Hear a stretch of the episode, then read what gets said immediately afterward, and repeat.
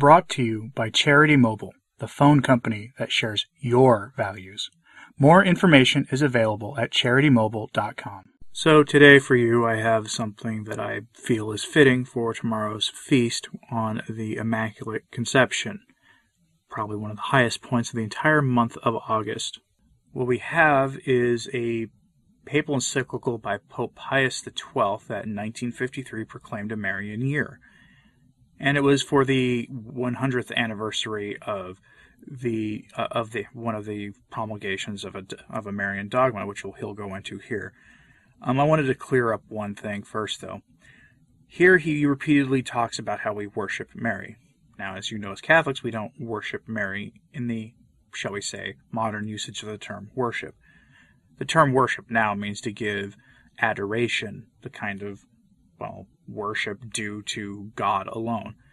That term has, of course, evolved and changed over time and has quietly been redefined over history, likely by our so called separated brethren. That is not what Pius XII means, so don't get hung up on that, please. He, of course, means it in the term of veneration, whereas praying due homage to, you know, the saints, especially a saint with such stature as the Blessed Virgin Mary. I can already hear the Protestants who might hear this rolling their eyes, going, "Oh, you Catholics!" Please don't. anyway, today is the, the feast of the Queenship of Mary, and I hope you find this edifying. And remember also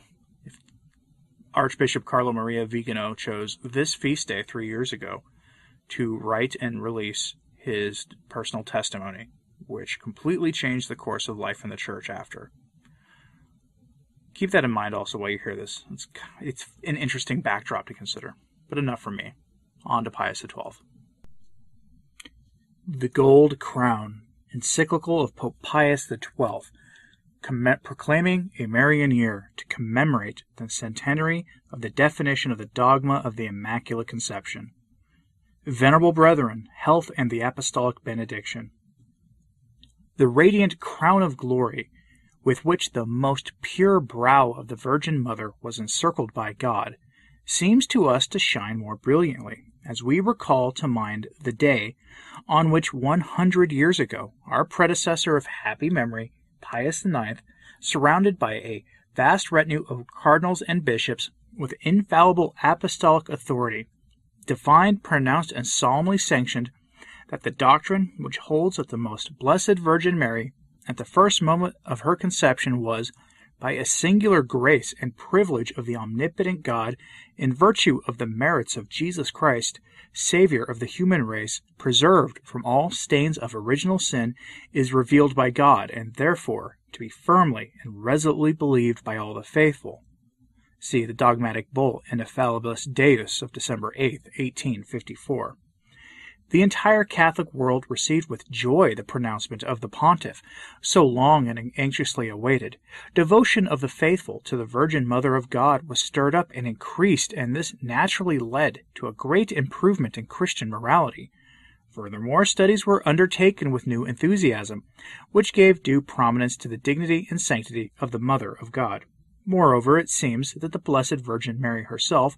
wished to confirm by some special sign the definition, which the vicar of her divine Son on earth had pronounced amidst the applause of the whole church. For indeed, four years had not yet elapsed when, in a French town at the foot of the Pyrenees, the Virgin Mother, youthful and benign in appearance, clothed in a shining white garment, covered with a white mantle, and girded with a hanging blue cord, showed herself to a simple and innocent girl at the grotto of Massabielle. And to this same girl earnestly inquiring the name of her with whose vision she was favored, with eyes raised to heaven and sweetly smiling, she replied, I am the Immaculate Conception. This was properly interpreted by the faithful, who from all nations and almost countless in number flocked in pious pilgrimage to the Grotto of Lourdes, aroused their faith and kindled their devotion and strove to conform their lives to the Christian precept. There also miraculous favors were granted them, which excited the admiration of all, and confirmed that the Catholic religion is the one approved by God. In a special manner was its significance grasped by the Roman pontiffs, and when, in the space of a few years, the devotion of clergy and people had raised there a, wonderful church, they enriched it with spiritual favors and generous gifts. When our predecessor decreed in the apostolic letter that this tenet of Christian doctrine was to be firmly and faithfully believed by all the faithful, he was merely carefully conserving and sanctioning with his authority the teaching of the Fathers and of the whole Church from its earliest days right down through the centuries. In the first place, the foundation of this doctrine is to be found in sacred Scripture, where we are taught that God, creator of all things, after the sad fall of Adam, addressed the serpent, the tempter and corrupter, in these words, which not a few fathers, doctors of the church, and many approved interpreters applied to the Virgin Mother of God. I will put enmities between thee and the woman, and thy seed and her seed. Now, if at any time the Blessed Mary were destitute of divine grace, even for the briefest moment, because of the contamination in her conception by the hereditary stain of sin, there would not have come between her and the serpent that perpetual enmity spoken of from earliest tradition down to the time of the solemn definition of the Immaculate Conception, but rather a certain subjection. Moreover, since the same Holy Virgin is saluted full of grace and blessed among women, by these words, as Catholic tradition has always interpreted, it is plainly indicated that, by this singular and solemn salutation, otherwise never heard of, it is shown that the Mother of God was the abode of all divine graces, adorned with all the charisms of the Holy Spirit, yea, the treasury well nigh infinite and abyss inexhaustible of these charisms, so that she was never subjugated to the one accursed. This doctrine, unanimously received in the early Church, has been handed down early enough by the Fathers, who claimed for the Blessed Virgin such titles as Lily among Thorns, Land wholly intact, Immaculate, Always Blessed, free from all smear of sin, unfading tree, fountain ever clear, the one and only daughter not of death but of life, offspring not of wrath but of grace, unimpaired and ever unimpaired, holy and stranger to all stain of sin, more comely than comeliness itself, more holy than sanctity, alone holy who, excepting God, is higher than all, by nature more beautiful, more graceful, and more holy than the cherubim and seraphim themselves and the whole host of angels. If these praises of the Blessed Virgin Mary be given the careful consideration they deserve, who will dare to doubt that she, who was purer than the angels, and at all times pure, was, at any moment, even for the briefest instant, not free from every stain of sin? Deservedly, therefore, St. Ephrem addresses her divine Son in these words Really and truly, thou and thy mother are alone entirely beautiful. Neither in thee nor in thy mother is there any stain. From these words it is clearly apparent that there is only one among all holy men and women about whom it can be said that the question of sin does not even arise, and also that she obtained this singular privilege, never granted to any one else, because she was raised to the dignity of the Mother of God. This high office, which the Council of Ephesus solemnly declared and sanctioned against the heresy of Nestorius, and greater than which does not seem possible demands the fullness of divine grace and a soul immune from stain, since it requires the greatest dignity and sanctity after Christ.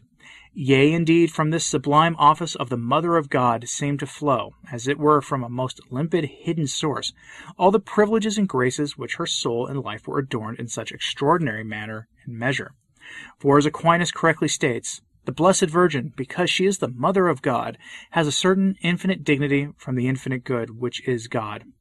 And a distinguished writer develops and explains this in these words The Blessed Virgin is the Mother of God, therefore she is the purest and the most holy, so that under God a greater purity cannot be understood.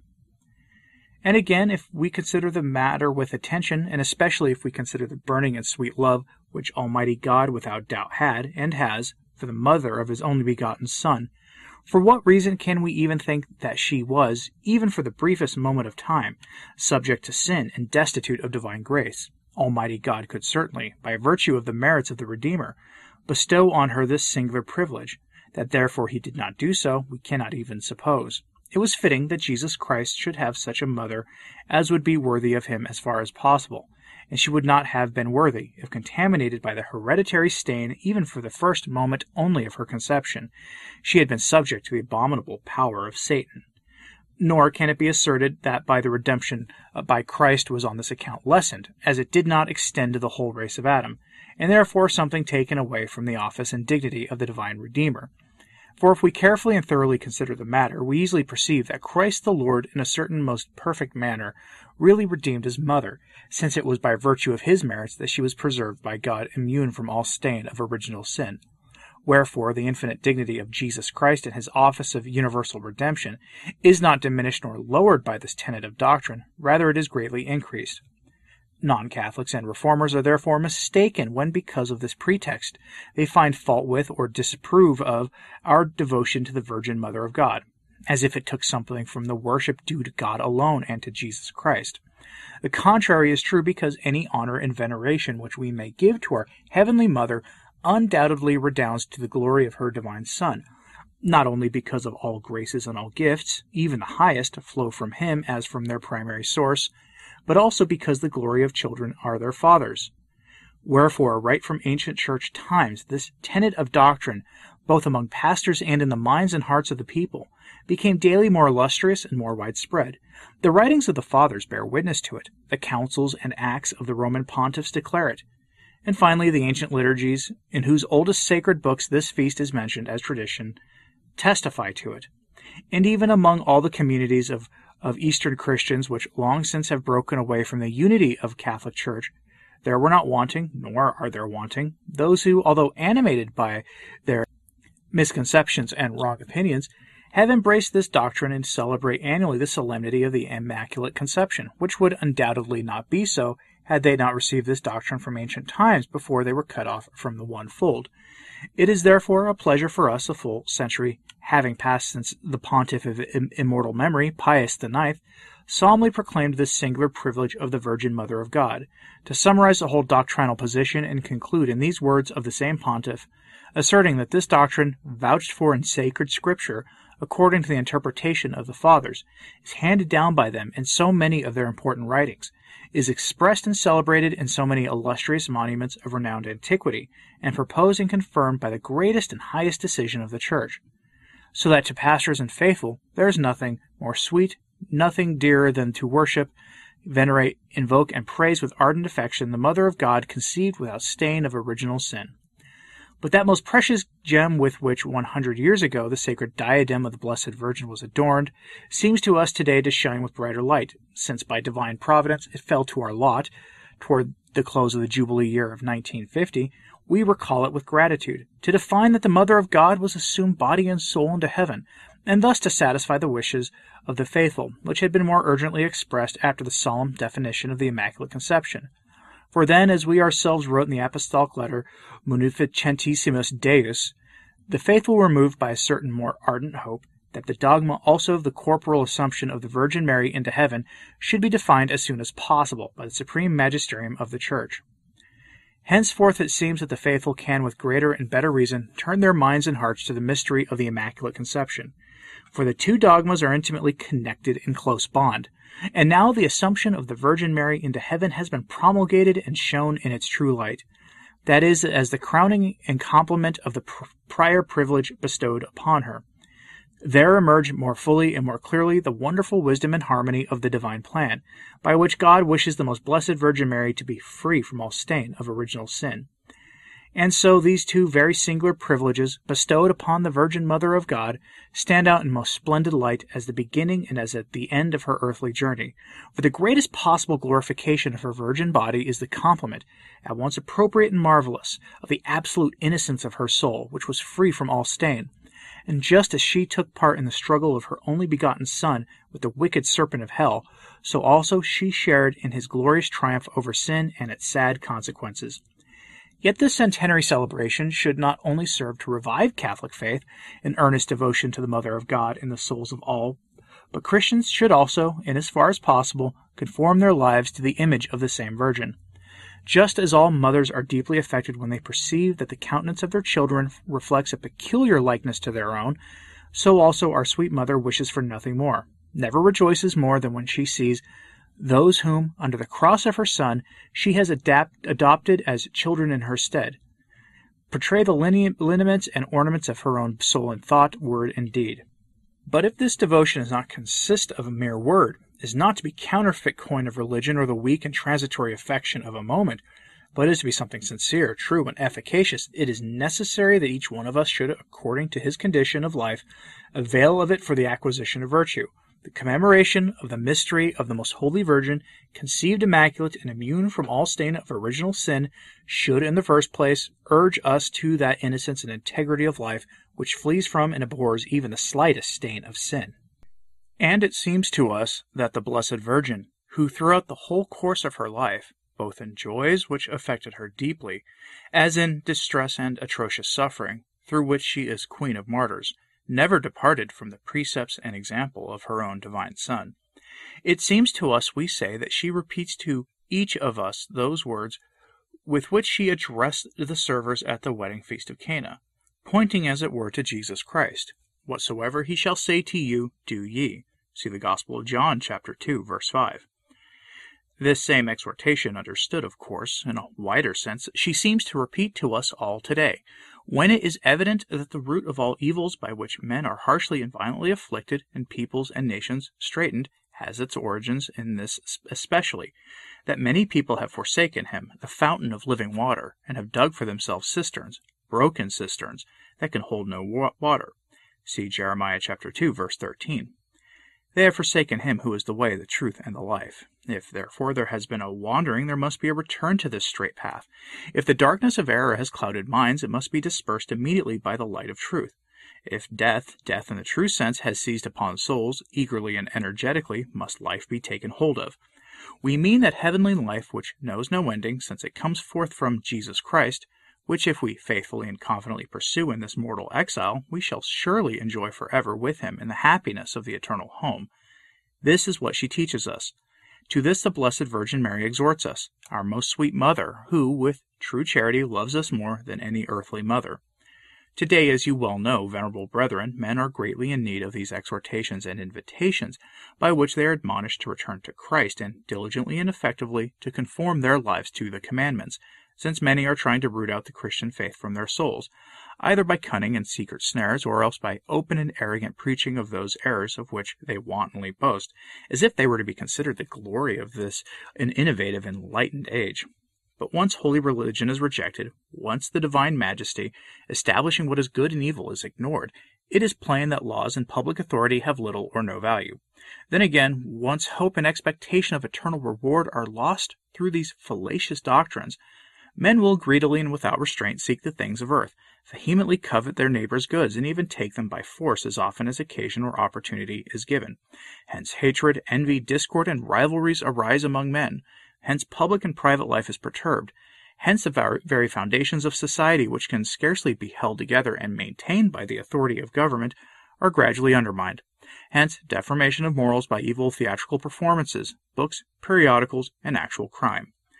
We do not doubt that much can be done in this cause by those who hold the reins of government. However, the remedy for such great evils is to be sought from a higher source, namely a power that is greater than human must be called in as aid, which will illumine minds with heavenly light, which will touch souls and renew them with divine grace, and render them better by its inspiration. Then only can it be hoped that Christian morality will everywhere again flourish, that again true principles upon which society depends will become consolidated, that mutual and impartial and sincere estimation of values, together with justice and charity, will be established among the classes, that finally hatred will be quelled, whose seeds bring forth new miseries, and not rarely provoke exasperation souls to the shedding of blood, that in fine having mellowed, settled the contentions between the upper and lower classes, the sacred rights of both parties be composed with equity, and by mutual agreement and reasonableness be made conformable and consistent with public utility. Without doubt, all these principles of Christianity, which the Virgin Mother of God incites us to follow with eagerness and with energy, can be entirely and lastingly productive only when actually put into practice. Taking this into consideration, we invite each and every one of you, venerable brethren, by reason of the office that you exercise, to exhort the clergy and people committed to you to celebrate the Marian year, which we proclaim to be held the whole world over from the month of December until the next same month of the coming year, just a century having elapsed since the Virgin Mother of God, amid the applause of the entire Christian people, shone with a new gem, when, as we have said, our predecessor of immortal memory, Pius IX, solemnly decreed and defined that she was absolutely free from all stain of original sin. And we confidently trust that this Marian celebration may bring forth those most desired and salutary fruits which all of us long for. But to facilitate matters and make the project more successful, we desire that in each diocese there be held for this purpose appropriate sermons and discourses, by means of which this tenet of Christian doctrine may be more clearly explained, so that the faith of the people may be increased and their devotion to the Virgin Mother of God become daily more ardent, and that henceforth all may take upon themselves to follow in the footsteps of our Heavenly Mother, willingly and with promptitude. And since in all cities, towns, and villages, wherever the Christian religion thrives, there is a sanctuary, or at least an altar, in which the sacred image of the Blessed Virgin Mary is enshrined for the devotion of the Christian people, we desire, venerable brethren, that the faithful should throng thither in great numbers, and should offer to our most sweet Mother not only private but also public supplications with one voice and with one mind. As in the case in almost all dioceses, there exists a church in which the Virgin Mother of God is worshipped with more intense devotion. Thither on stated days let pilgrims flock together in great numbers and publicly and in the open give glorious expression to their common faith and their common love toward the Virgin Most Holy. We have no doubt that this will be done in a special matter at the Grotto of Lourdes, where there is such ardent devotion to the Blessed Virgin Mary, conceived without stain of sin. But let this holy city of Rome be the first to give the example. This city, which from the earliest Christian era worshipped the Heavenly Mother, its patroness with a special devotion. As all know, there are many sacred edifices here in which she is proposed for the devotion of the Roman people, but the greatest without doubt is the Liberian Basilica, in which the mosaics of our predecessor of pious memory, Sixtus III, still glisten, an outstanding monument to the divine maternity of the Virgin Mary, and in which the salvation of the Roman people benignly smiles. Thither especially let the suppliant citizens flock, and before that most sacred image let all put forth pious prayers, imploring especially that Rome, which is the principal city of the Catholic world, may also give the lead in faith, in piety, and in sanctity. We address you, children of Rome, in the words of our predecessor of saintly memory, Leo the Great. For although the whole world should flourish with all the virtues, you, however, above all other peoples, should especially excel in deeds of piety, you who are founded on the citadel of the apostolic rock, you whom our Lord Jesus redeemed with all and the blessed apostle Peter instructed above all. There are many things indeed which all in the present circumstances should petition from the protection, patronage, and intercessory power of the Blessed Virgin. In the first place, let them ask that, with the assistance of divine grace, the way of life of each one may be daily made more conformable to the Christian commandments, as we have already said, since faith without works is dead, and since nobody can do anything befitting for the common good unless he himself first shines as an example of the virtue before others. Let them ask with supplication that there may grow up a generous and com- a promising youth, pure and unblemished, and that the beautiful flower of youth may not suffer itself to be twisted by the corruption breath, breath of this world and grow up in vice, that their unbridled zeal and bursting ardor may be governed with even moderation and that abhorring all deception they may not turn toward what is harmful and evil, but raise themselves up to whatever is beautiful, whatever holy, lovable, and elevating. United in prayer, let all implore that both in manhood and in old age men may shine by their Christian probity and fortitude, that domestic life may be conspicuous for inviolate faithfulness, that it may flourish through proper and saintly education of its children, and be strengthened by true concord and mutual help let them finally ask that the aged may also rejoice over the fruits of a well spent life, that as the end of their mortal course approaches, they may have nothing to fear. No pricks or anxieties of conscience, no cause for shame, but rather firmly trust that they will soon receive the reward of their long labors. Let them besides supplicate the Divine Mother, asking bread for the hungry and justice for the oppressed, return to the fatherland for those banished and exiled, a welcoming roof for the homeless, due liberty for those unjustly cast into prison, or custody. For those who, after so many years have elapsed since the last war, still silently languish and sigh in captivity, the long desired homecoming, for those blind in body or soul, the joy of refulgent light, and for all those separated from each other by hatred and envy and discord, let them implore reconciliation through fraternal charity and through that harmony and peaceful industriousness which is founded on truth, justice, and mutual friendship. We desire in a special way, venerable brethren, that through the prayers which will be offered to God during the celebration of the coming Marian year, supplication be made, through the intercession of the Mother of the Divine Redeemer and our most sweet Mother. Finally, the Catholic Church throughout the world may be allowed to enjoy the freedom that is its right, which freedom, as history clearly teaches, the Church has always used to promote the good of peoples, never their detriment, always to foster concord among citizens, nations, and peoples, never strife. Everybody knows what difficulties the Church is experiencing in many parts of the world, with what lies, detraction, and spoliation she has to contend. All know that in many places pastors of souls are either unhappily banished or thrown into, into chains without just cause, or else are so harassed that they are unable to carry out their duties properly. Finally, all are well aware that in those same places they are not allowed to have their own schools and training colleges. They cannot publicly teach, defend, or propagate Christian doctrine in periodicals or commentaries, and cannot properly train the youth in accordance with the same doctrine. Therefore, the, in this encyclical letter, we earnestly repeat these exhortations made by us more than once before as the occasion arose. We firmly trust that during the celebration of this Marian year, fervent prayers may be offered throughout the world to the most powerful Mother of God, who is also our tender Mother, and that in those prayers and special requests be made of her efficacious and ever present patronage, that the sacred rights which are proper to the Church, and which the very exercise of human and civil liberty demands, may be openly and sincerely recognized by all, and this without doubt will conduce to greatest common good and an increase of common concord. We desire in the first place to direct our exhortation, inspired by ardent charity, to those who, reduced to silence and trapped by all sorts of cunning snares, look with anguish of soul at the affliction and distress of their Christian community, left destitute of all human help. Let these our, our, dearly beloved brothers also join with us and all other Christians in invoking before the Father of mercies and the God of all consolation, the most powerful patronage of the Virgin Mother of God, our Mother also, and let them ask for her heavenly aid and divine consolation. Persevering in the ancient faith with undaunted courage, let them take as their motto of Christian fortitude in this time the, tr- the trial words of the, the Mellifluous scholar, we, st- we shall stand and fight to death, if needs be, for the church, our mother, and with lawful weapons, not with sword and shield, but with prayers and sighs to God. See St. Bernard's Epistle 221. Furthermore, we call on those also who are separated from us by ancient schism, and whom none the less we love with paternal affection, to unite in pouring forth these joint prayers and supplications, knowing full well how greatly they venerate the Mother of Jesus Christ and celebrate her Immaculate Conception, May the same Blessed Virgin Mary look down on all those who are proud to call themselves Christians,